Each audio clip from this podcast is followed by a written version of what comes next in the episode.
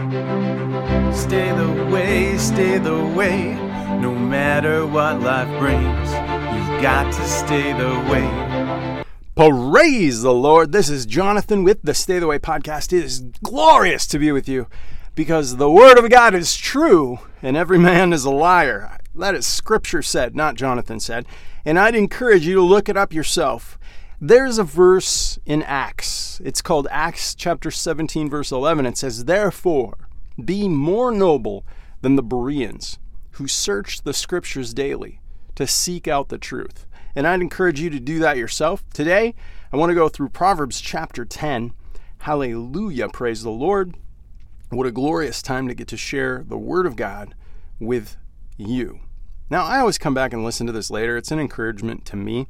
And so maybe this is an encouragement to you. You can listen to it later. There's 32 verses today.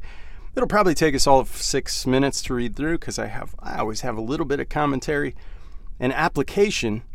And all I'm going to do is pray and ask God to bless this time. It's that simple. A is amen. That's how we talk to the Lord. B is Bible. Read your Bible. That's what we're doing. C is go to church. If you don't have a church, shoot me an email.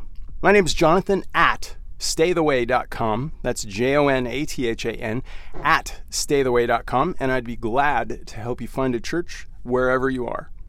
Jesus, I just lift this up to you. I pray, Heavenly Father, that you would bless this time, these 32 verses for your glory and namesake. Jesus, we thank you and praise you. Amen. The Proverbs of Solomon, that's Solomon was the king of Israel, second to David, third, I guess, king to King Saul, but nobody really remembers Saul because he wasn't a very good king. A wise man, a wise son maketh a glad father, but a foolish son is the heaviness of his mother. You don't want to be the heaviness of your mom. Just honor the Lord. It's that simple. Treasures of wickedness profit nothing, but righteousness delivereth from death. The Lord will not suffer the soul of the righteous to famish.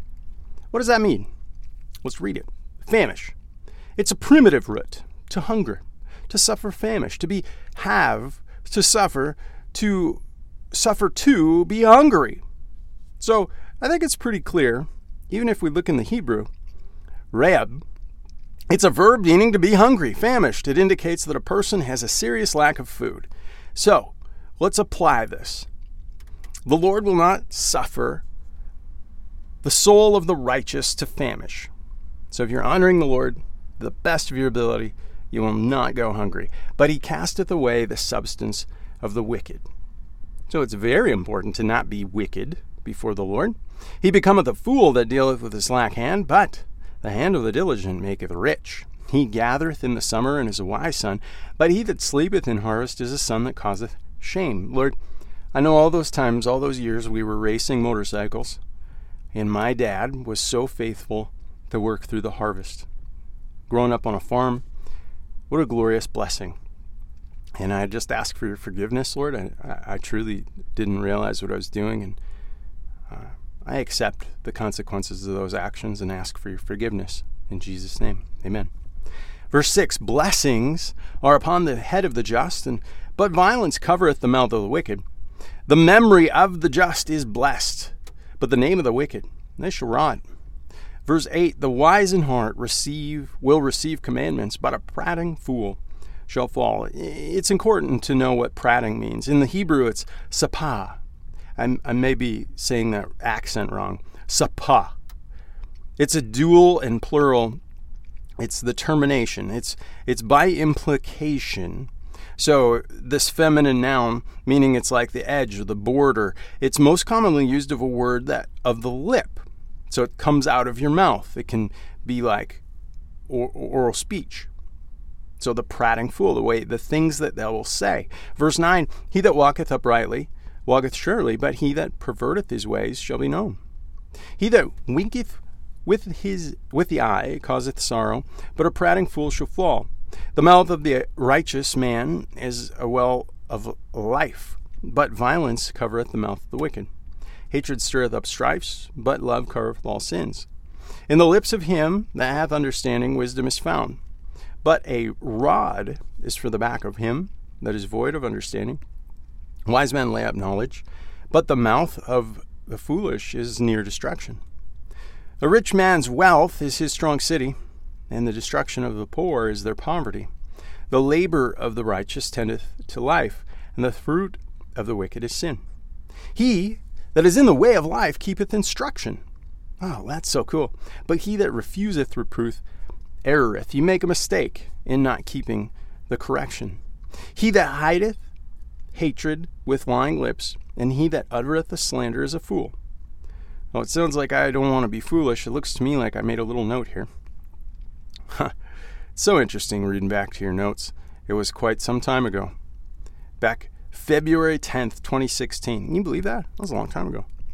In the multitude of words there wanteth not sin, but he that refraineth his lips is wise.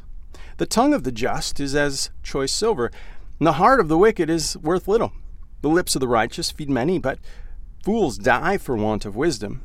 We have the gift of wisdom. It's before us. We've actually been taking it in these first nine days of July. And if you've missed anything, go back and listen. My good heavens, that's all the wisdom of the Lord is there, and He certainly wants you to be rich in it. Verse 23 As is a sport to a fool to do mischief, but, I'm sorry, it is a, as sport. It's like fun. They do it as, a, as their job. But a man of understanding hath wisdom. The fear of the wicked, it shall come upon him but the desire of the righteous shall be granted. There's a big swing, back and forth contrast.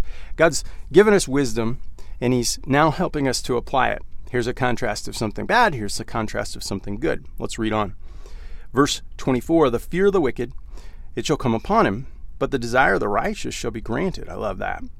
As the whirlwind passeth, like the tornado, so is the wicked no more. The tornado is gone. But the righteous is an everlasting foundation. That's that's Jesus, man. You can fall on the rock, or you can have the rock fall on you and crush you into a billion pieces. It's your choice. As vinegar as to the teeth, and so is smoke to the eyes, so is the sluggard to them that send him. The fear of the Lord prolongeth days, but the years of the wicked shall be shortened. The hope of the righteous shall be gladness, but the expectation of the wicked shall perish.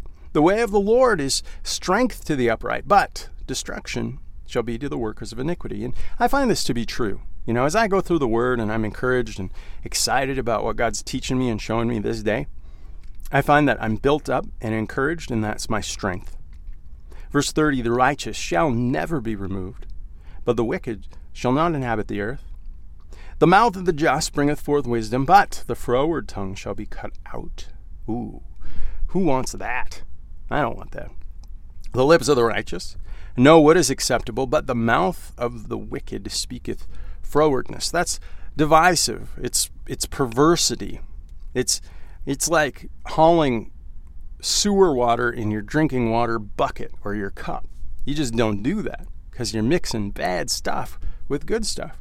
And so I don't want that in my life. And I'm sorry, Lord, for just having my slip up today. Please forgive me and let me make a renewed response to the people that ha- that happen around.